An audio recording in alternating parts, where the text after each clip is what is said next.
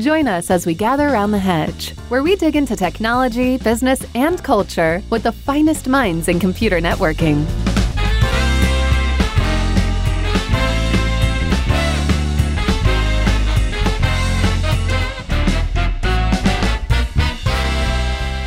Well, hello, Nick. You have a large wall of foam behind you. Nick has been embedded in foam, everybody. I don't know what happened, but Nick Russo, his house has been converted to a foam house. So I don't know what's going Yeah, on there. it's nice, it's nice and quiet. I'm in my in my dark and cold corner of the room, and uh, this is how I like it. And he has Corona wall and Corona haircut. Perfect. Perfect. And if you I'm can't ready. tell, uh, our guest, uh, the second person on with me today is Ivan Pepelnjak. And it's awesome to have Ivan back on. And today we are talking about can you really trust routing protocols? Now, what was it you said before, Ivan? There was something else you said. Uh, well, the answer is no, obviously. Right, right. Uh, sorry, we can stop recording, but no, we'll go for another hour. No, you, you said you said in in routing we trust it, all others use static or something like that. Exactly.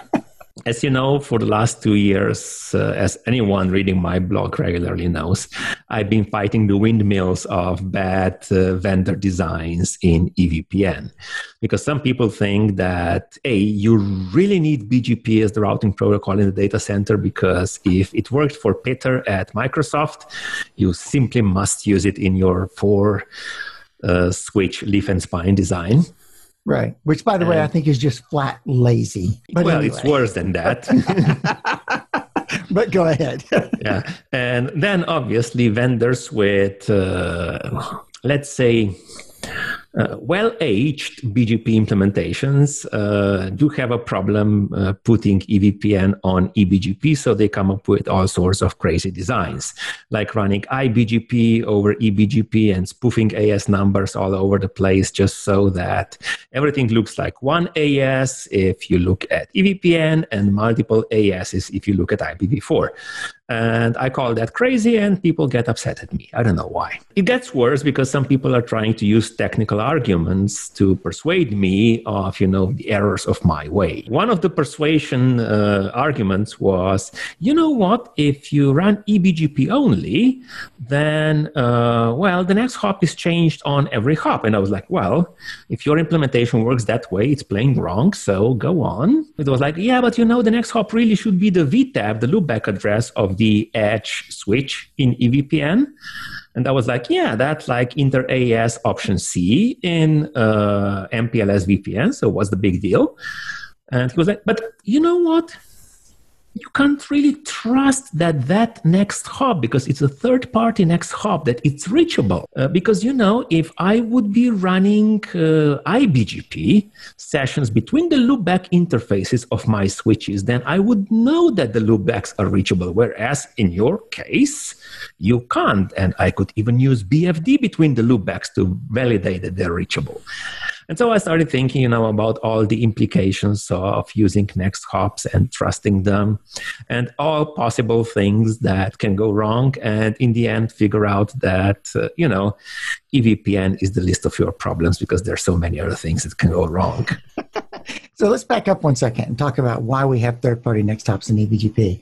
Because I mean, a lot of people use them for loopbacks, but there's actually a worst case, which is they're originally designed for broadcast segments, right? They're originally third-party next hops are designed for Well, broadcast. just say for an internet exchange point because people don't Right. know what a broadcast segment is.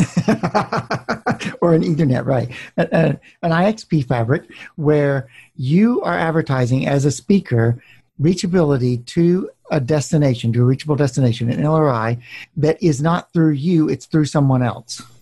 That Okay, was the so- original intent. Yeah, let's make this more explicit. Let's say that Nick, because he's at the bottom of my gallery view in Zoom, is the route server. So you, Russ, you are advertising Nick, your prefix, with you being the next hop. And now Nick is advertising this prefix to me being the route server. That's the idea of the route server. So we don't have to talk to each other. We just know all the prefixes because Nick is a nice guy propagating everything. Now, obviously, Nick- Nick, is doing us a favor. He doesn't want to see any traffic between That's us. right. so the only thing he can do is he can use this feature of BGP where he can set next hop to anything, including the address of the pigeon in New Zealand. So he sets the next hop of your prefix to what you said the next hop was, even though eBGP would usually set the next hop to itself or whatever. Because this has been going on since eBGP was created, it's I think it's even built in the RFC, right? It is. Oh, yes. It's built in the RFC. And it's built in every eBGP code I've ever seen.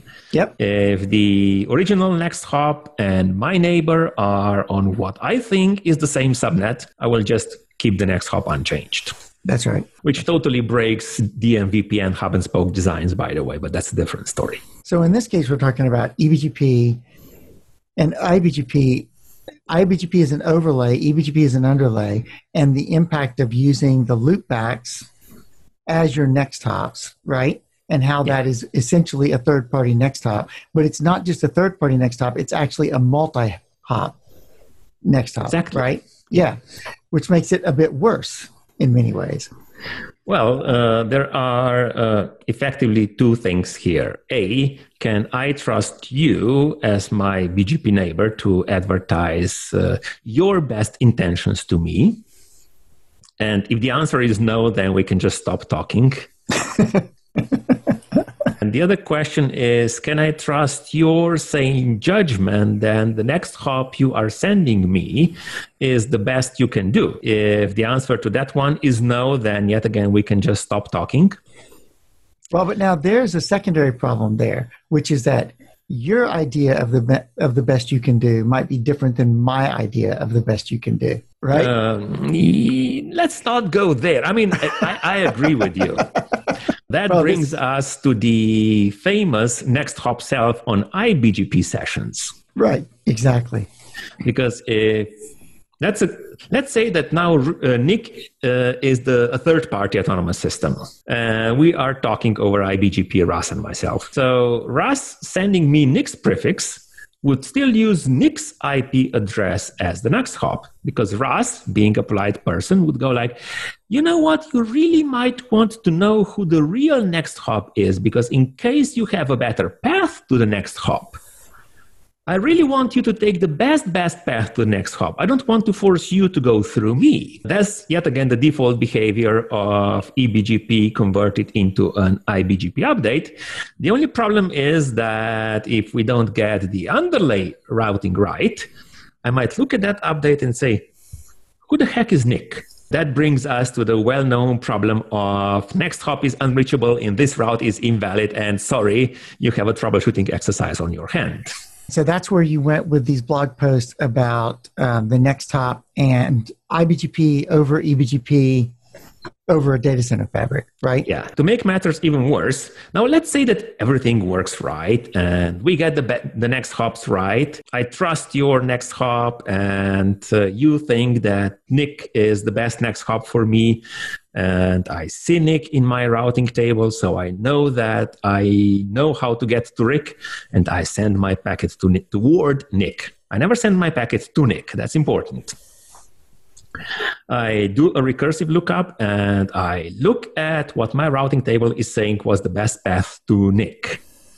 And then I send the packet down that path. And anyone in the path could go like, hmm, I don't like you. And it could be something as easy as the guy in the middle just not speaking BGP and he doesn't know about the destination prefix that I'm trying to reach. And even though he knows how to get to Nick, we all know how to get to Nick, but he never heard about Nick's prefix. So even though I know that that's the right path, the guy in the middle is clueless. Which is actually the genesis of route synchronization in early BGP days. Exactly you uh, automatically redistribute all your BGP routes into your IGP. No, you had to manually configure that, but yeah, you you redistributed right. that. Right. And you didn't trust an iBGP route until you got the same route through OSPF because That's, then you knew that they that knew the next hop. everyone on the path knows where the destination prefix is. That's right. And obviously, we stopped doing that when the global internet routing table reached like 1,000 prefixes, right? Right. exactly. But it was still in Cisco IOS for a decade after that, and it was on every CCIE lab exam. And I can talk about that now because that thing doesn't exist in iOS anymore, I guess. oh, it might still. We used to use it as a back end trick to make certain things work, believe it or not. Uh, yeah, I believe you. But now it's turned off by default. Yeah, now it's turned off by default. Yeah. Yeah, exactly. So, so that's like the simplest scenario. Another one might be that, uh, you know what, my path to Nick worked yesterday, but today a link went down and I'm on a backup path and there's a packet filter on the backup path. And even though I see the next hop, I can't actually send any packets there because the packet filter is blocking them. From control right. plane perspective, everything is awesome. Everyone did everything just right. We all did the best we could, and still the packets aren't going through. Another instance of this is that someone in the middle has done a static route towards the next hop that is not showing up in BGP or IGP or anywhere else. That's right. yeah, and then uh, and then we can start getting into weird scenarios like, hmm, how do we know that packet forwarding actually works? So how do we know that ASICs are programmed correctly? And we don't. Right. We don't. And so the immediate response for a lot of people is going to be, why don't I just run ping something to make sure that this is actually working, BFD or something. Yeah, you see, the, the problem with BFD is that uh, depending on implementation, it could be answered in ASIC or it could be uh, it could be going to the CPU, punted to the CPU and answered by the CPU. So depending on what type of hardware you have, do you really test the ASIC or do you test that the CPU is alive? And and also, are you testing to the actual destination, or are you only testing to the next hop? Yeah. Because it could it could well be that they know that that you're be able to reach the next hop, but you're not able to reach the destination through that next hop. So now, so now you've got to like run BFD for every potential destination you want to be able to get to. Oh yeah, wow! Well, uh, Jeff Tantsura actually wrote a comment to that blog post of mine saying, "You know what? Once I implemented a system where on every ingress router I would collect all the BGP next hops, and there are only a finite number of BGP next hops, usually all your egress routers, and I would automatically establish multi-hop BFD sessions to all of them and track whether I can actually reach them, which is awesome, and it uh, probably detects like 95% of stupidities. Still doesn't detect the one where the intermediate routers don't have the BGP routing configured properly, so we are missing the prefixes. Still doesn't detect the case where uh, infrastructure access control list is letting BFD through, but not the actual traffic. Still doesn't detect the, the case of broken label switched path in the middle, so that you think that the whole thing is going through on a virtual circuit. In reality, somewhere in the middle, the packet pops up of the virtual circuit, and the router looks at the packet and goes like, "What are you doing here?" and collects the bit bucket and smashes the packet into the bit bucket and doesn't even send an ICMP unreachable back. yeah, yeah. So what's really funny about this topic is, is I think that we tend to trust routing protocols, and yet these examples show that routing is really very it's you know. It's duct tape russ. It's duct tape. You know radius says it, it's it's routing by rumor right? And that's pretty much what it all is. You know we just don't realize it. But there are lots of other examples of this kind of thing right? Like um, 51 RFC 5123 talks about like okay so i have the situation where i want a particular route to be not reachable to someone, right? I don't want them to be able to reach a particular destination for security reasons. You know, I, I have some host or server that I want some people to be able to reach and other people not to. But unknown to me, somebody is advertising a default route downstream of me towards that host. Oops, it's reachable. yeah. No, you should never use routing as a security feature. Yeah. NAT is not a security feature, and routing is not a security feature. You just can't know exactly what's going on um, with this stuff. Another really, really interesting was was one that um, Randy Bush and IIJ, uh, a bunch of guys from IIJ at Max Planck and some other places, uh, wrote with a, a research paper about this with BGP communities, right? And being able to, because every provider in the world gives you the ability to change who they advertise to and what the local pref is downstream of them or in, in their own network by using communities. Well, that's like a huge open hole to do whatever I want to do with the routing table. to be honest, uh, that is only a problem because no one is taking, I should rephrase, no one is willing to invest any real money into routing security. Because uh, honestly, if you do things right, then communities have your AS number in, in them. And on every peering link, you should be scrubbing everything. And yep. on every customer link, you should be scrubbing everything apart from your community and going out on the peering link, you should only allow the communities that belong to the destination AS and scrub everything else. You should not be transiting communities that exactly. you receive from a peer to another peer ever. Yes.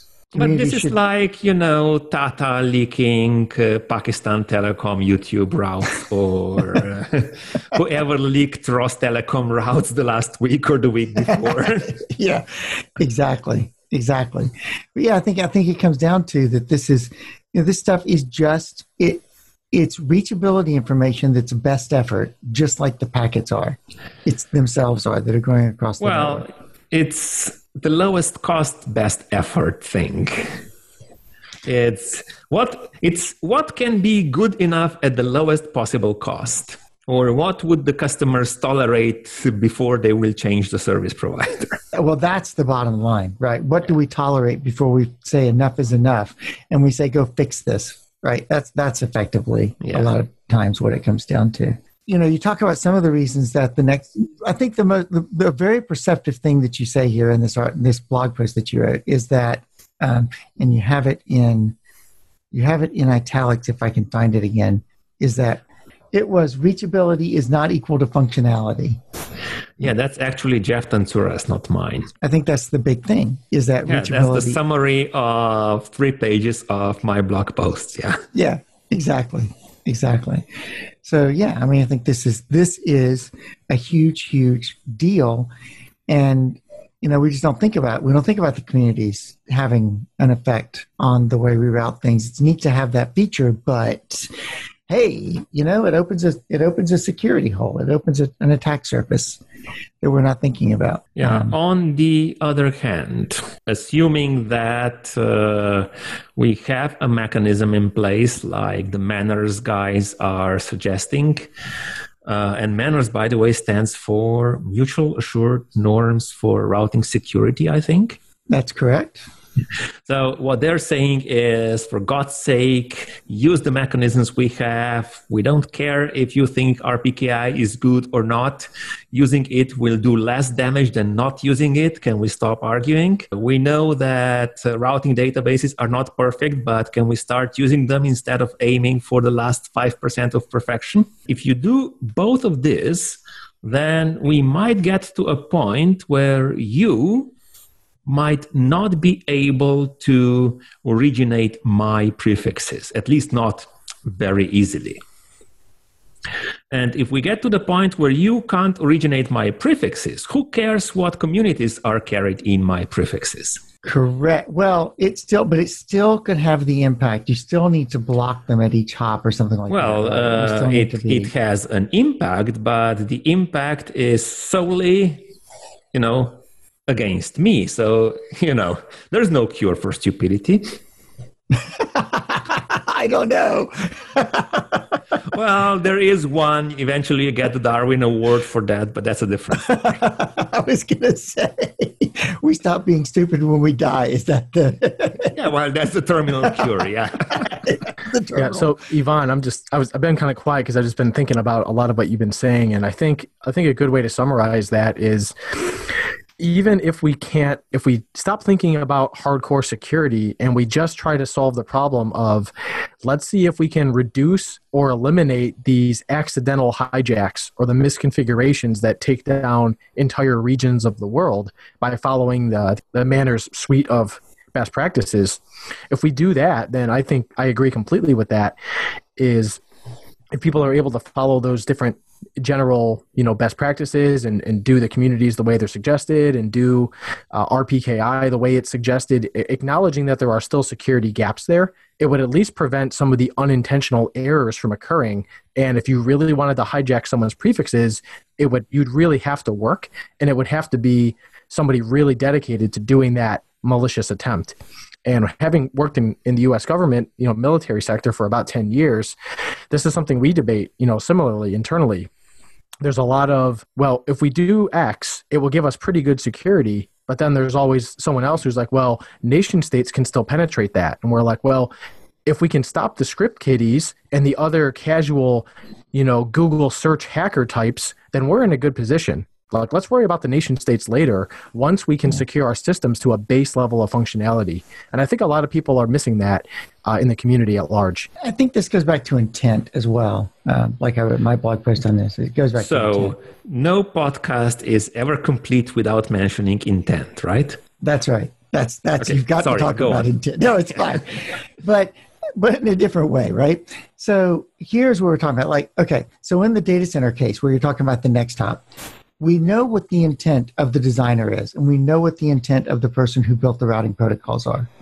But that intent does not always translate into actual route reachability or functionality, right? Uh, that's just, it's just the way it is that you can't necessarily translate the intent the way you think you can. There's an, there, there's an abstraction there between you and the thing that you're trying to get done called a routing protocol. Get over it. and so it, go ahead ivan.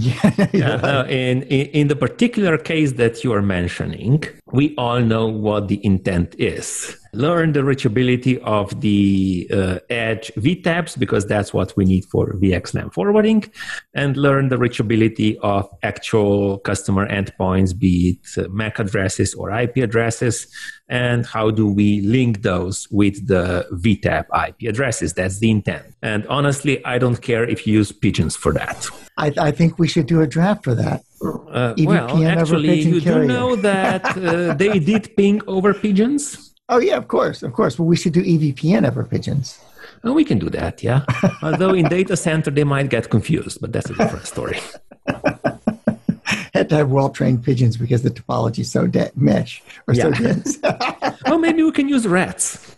rats. anyway, so we don't care how the whole thing is implemented. And if you talk about some intent-based system where I just say I need the loopbacks and I need the mapping of customer endpoints into loopbacks, and you build the whole thing for me, then honestly, I don't care whether it's uh, eBGP or IBGP or IBGP over eBGP or IBGP over RIP or whatever you want.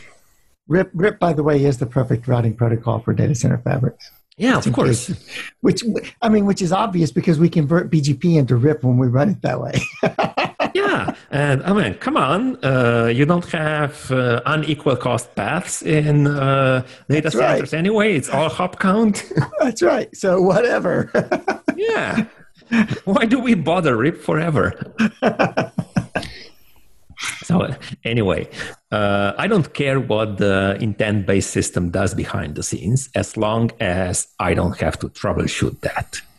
That's right. The moment that thing breaks and the moment someone expects someone to start digging into the mess that that thing has generated then i start caring about what it did. And, and you can't make the excuse that it's never going to break. Of course it will break. It's just a question of when and how is, uh, I hear that all the time too. Well, it's not gonna it's not gonna break. Don't worry. Yeah, okay. Well, you believe that. Good luck with that one. if you believe that, then you need more medication than I thought. yeah, exactly. So yeah, so I think that's that's that's correct. I mean, that's, uh, but then that goes back to the intent of: Am I trying to solve the problem, or am I trying to solve the problem in an elegant way that makes it where I have good MTTR and exactly. I have good, you know, what, how broad is my intent? Is my intent just to get it working, or is my intent to get it working in an elegant way that makes it possible for me to work on it in the future? But you see, that's the problem because I haven't seen any intent based system where you would be able to specify this intent. Level of troubleshooting complexity is on my intent based system. Yeah.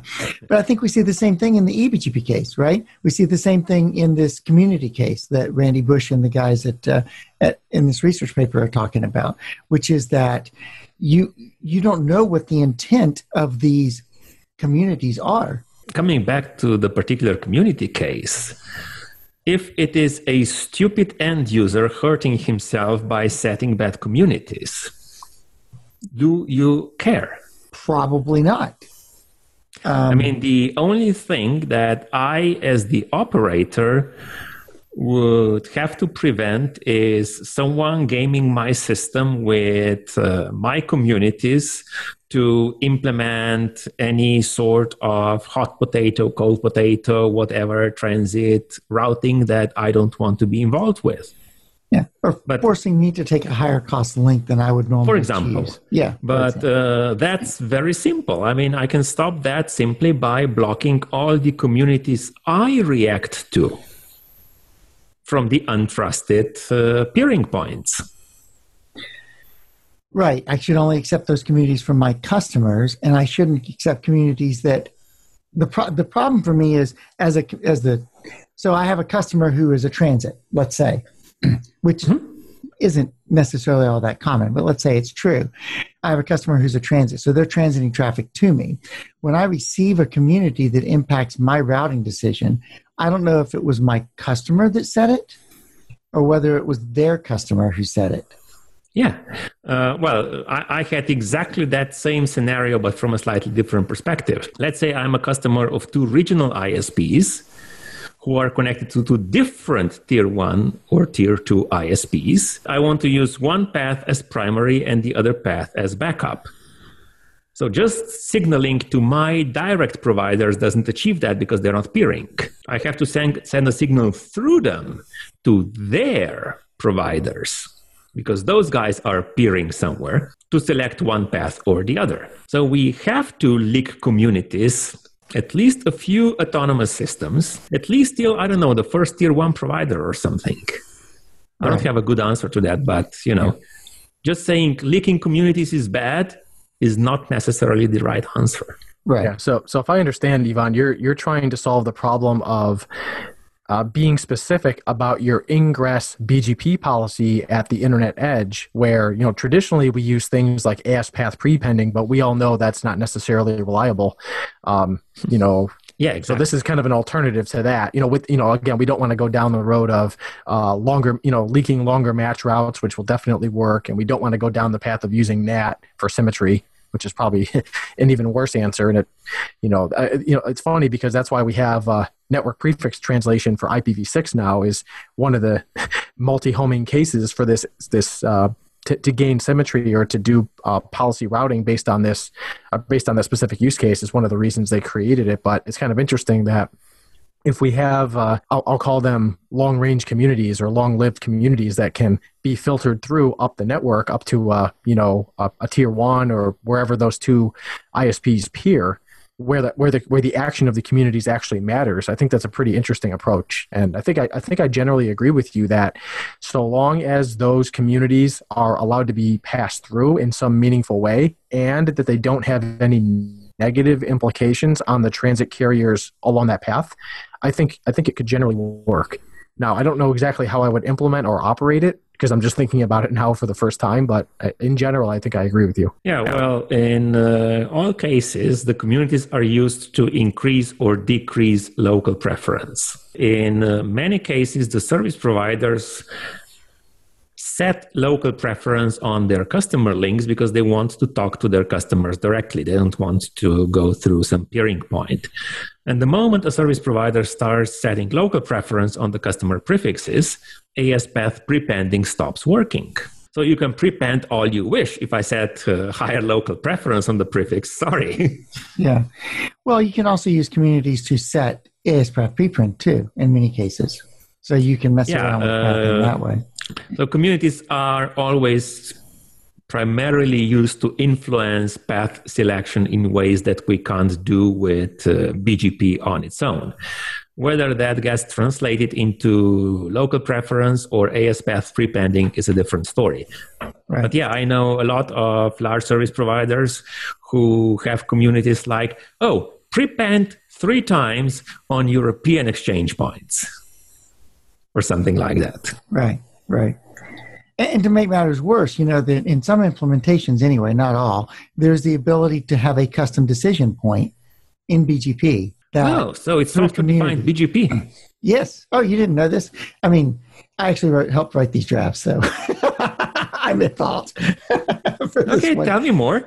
But there, but there is a custom decision process that you can in some some implementations you can write you can write a community into a particular kind of community into your BGP update, and you can say, I want to insert a new decision point ahead of local pref, and anybody who has this community goes this route is preferred and that route is not preferred based on this local custom decision process. So you're actually inserting decision steps into the best path decision process, the 14 step BGP best path. But is that the uh, cost community or something? Yes, the cost community. That's yeah, but right. that's that's just extending the uh, 14 step decision process into 15 step decision process. That's right. That's right. It's not but inserting custom uh, decision points into the decision process. It's pre it's pre-programmed still. Well, but but the way the draft is written, you could insert anywhere. Oh, cool you know, but the implementation. Anyone implement that? that? No, the implementations have been done such that you cannot. Yeah. So let's talk about one thing that's been that, that people are trying to do to solve this. We talked a little bit about it before, which is RPKI. So Nick, you talked a little bit about this and and how you know and and. Uh, Ivan talked about this a little bit with uh, MANRS, but the RPKI is an interesting partial solution. But again, you come down to intent, don't you? Like just because it's signed doesn't mean that I know for certain that's what you intended to do. That's so that's that's kind of one of those things where things can get very interesting. Yeah, okay. Yeah. Let's get the elephant out of the room, right? RPKI just ensures that whoever has originated the prefix actually had the private key to sign it. If I manage to get that update, I can do whatever I wish with the rest of the update. That's correct. Because correct. just the prefix is signed as belonging to the originating AS. So, so, so this I, is limited to just the, the origin AS validation, not necessarily path validation, right? This, there is no path validation in our right. API. Yeah. Right. That's what but, I uh, yeah, that's you know, I, I know Russ, is, you know, Russ and I have talked about this in the past. Now, as we are flattening the curve now, we are also flattening the internet. yeah. Honestly, so, if you look at what's going on, uh, people like Cloudflare are present in what, uh, 200 something or whatever the last number is right, of right. internet exchange points. So for them, anyone sitting at any one of those 200 odd exchange points is one hop away. That's right. The average AS path in the internet has not shifted off of four point something since 1980, whatever it is. It's, yeah. it's been four hops. Right. And uh, with people like Cloudflare, for them, most everything is one hop away. And if you validate the origin AS in a one hop AS path, you're done. Yeah, I, I think it was Geoff from APNIC who wrote uh, an article. I think it was titled "The Death of Transit." It's a few years old. Yeah, yeah. yeah I, I, read that, and it, it, I don't remember exactly what it said, but it kind of foreshadowed what we're talking about right now. With again the flattening of the internet, the usage of IXs to uh, more densely interconnect providers, so that we don't have to have the more hierarchical transit-based approach. Well, and it gets even more interesting because eventually, well, you can make the con- uh, the content more local, or you can bring the proxies to the content closer to the destination AS or origin AS. And then you have people like uh, Amazon or Azure or Google offering their private backbone for your traffic. So you get from the big bad internet into their backbone as soon as you can. And of course, you pay for the privilege but most of the time you spend so the long haul transit is actually spent on one of their private backbones. If you're using cloudflare you have the argo routing which is effectively the same thing. So it is client to proxy protected tunnel to another cloud cloudflare proxy and then out to the toward the origin server so Cloudflare is controlling like 90% of the path. And I'm pretty sure that they do TLS and uh, bidirectional validation on those tunnels. So a bit harder to spoof those. You can bring them down. People have proved that it can be done. And if there's Verizon involved, hooray. But the thing to remember about this is, is that even when you do all of this, even when you do RPKI, even if you did the full on BGP sec and blah, blah, blah, blah, blah, and whatever you want to do, that BGP doesn't have a way to validate withdrawals or to validate that I should continue, that I'm allowed to continue advertising something once I've received the initial advertisement. Once I give Cloudflare my route, they have it. Or whoever, yeah. Yeah. It doesn't matter whether or not I would draw my route to them. Who cares? yeah, they can, they can just spoof it. They can still yeah. advertise it. Yeah. They can still yeah, they can it. advertise it. And the moment you, well, I mean, that's if what someone can, uh, if someone can bring you offline, and they can bring you offline by uh, DDoS attack because the moment they hose your link, your BGP sessions go down and automatically your. Uh, that's cool. oh, How yeah. to hijack anyone in the world of RPKI. Awesome. Yeah, yeah, sure. Exactly. So even if you do this, this all comes down to trust and intent, right? At some point, like you said in your article, you just got to get on with your life because routing does work most of the time. You just it just is what it is and you have to trust it and do your best to figure it out as a as an engineer or as an organization to make sure you're doing the right thing. And this goes all the way from the data center fabric to the ebgp edge to the internet core to the dfz doesn't matter. It works pretty darn good. What are you going to do Yeah, and I think I think the other you know another big advantage of, of BGP just in general is that it's so so old and so well deployed. I mean, again, I are you talking about me, Nick? Are you talking no, no, no. about? well, maybe. No, you're not well deployed. I was about to say. I mean, I, I, yeah, I was.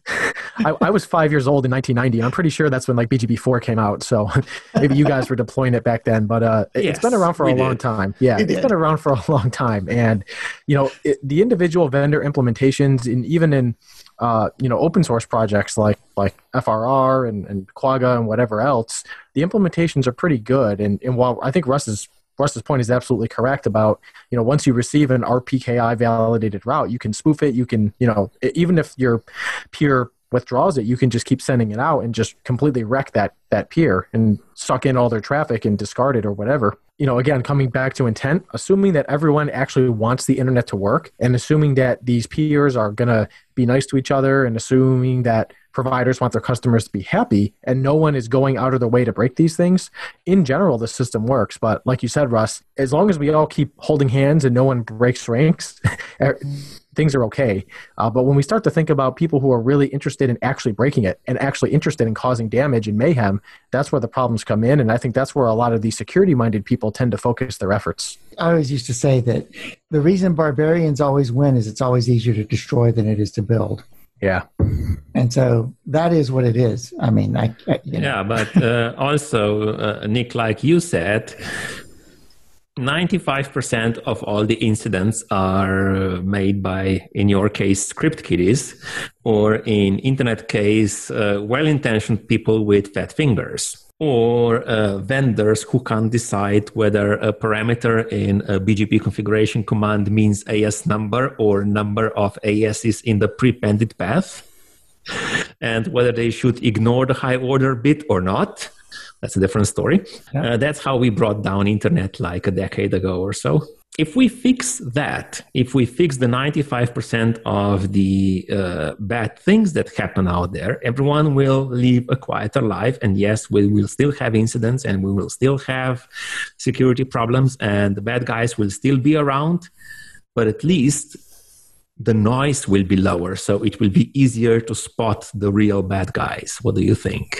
I mean, this is this is exactly the same you know conversation we've had in my customers. You know, again on the security topic is, you know, if our systems can be compromised by low level people, then the threats that come from nation states are going to be completely undetected because they're professionals, they're well funded, they're well backed. If you're on a sinking, yeah, long story short, if you're yeah, long story short, if you're on a sinking ship, you plug the biggest holes first. That, um, you know, I hate to say it, but common sense goes a long way with just about everything, and, and networking is no exception.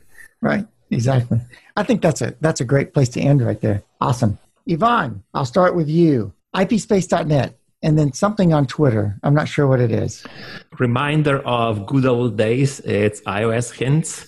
It's oh, days hints. when I thought that people would be interested in how weird features of Cisco IOS really work. Turns oh, out that's a lost cause, but that's a different story. oh, come on. They still are. Uh, that, that they always will be. Thanks, Ivan. Thanks for coming on. And uh, I'll, you know, we'll send people your direction. Nick, where can people find you if they want to find you?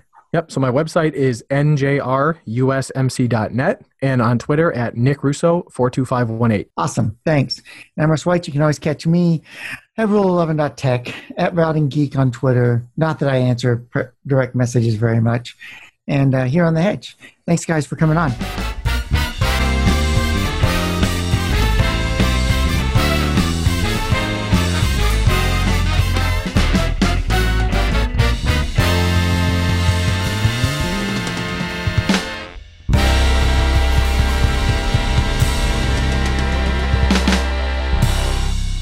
Subscribe to The Hedge on your favorite podcast service or follow along at rule11.tech.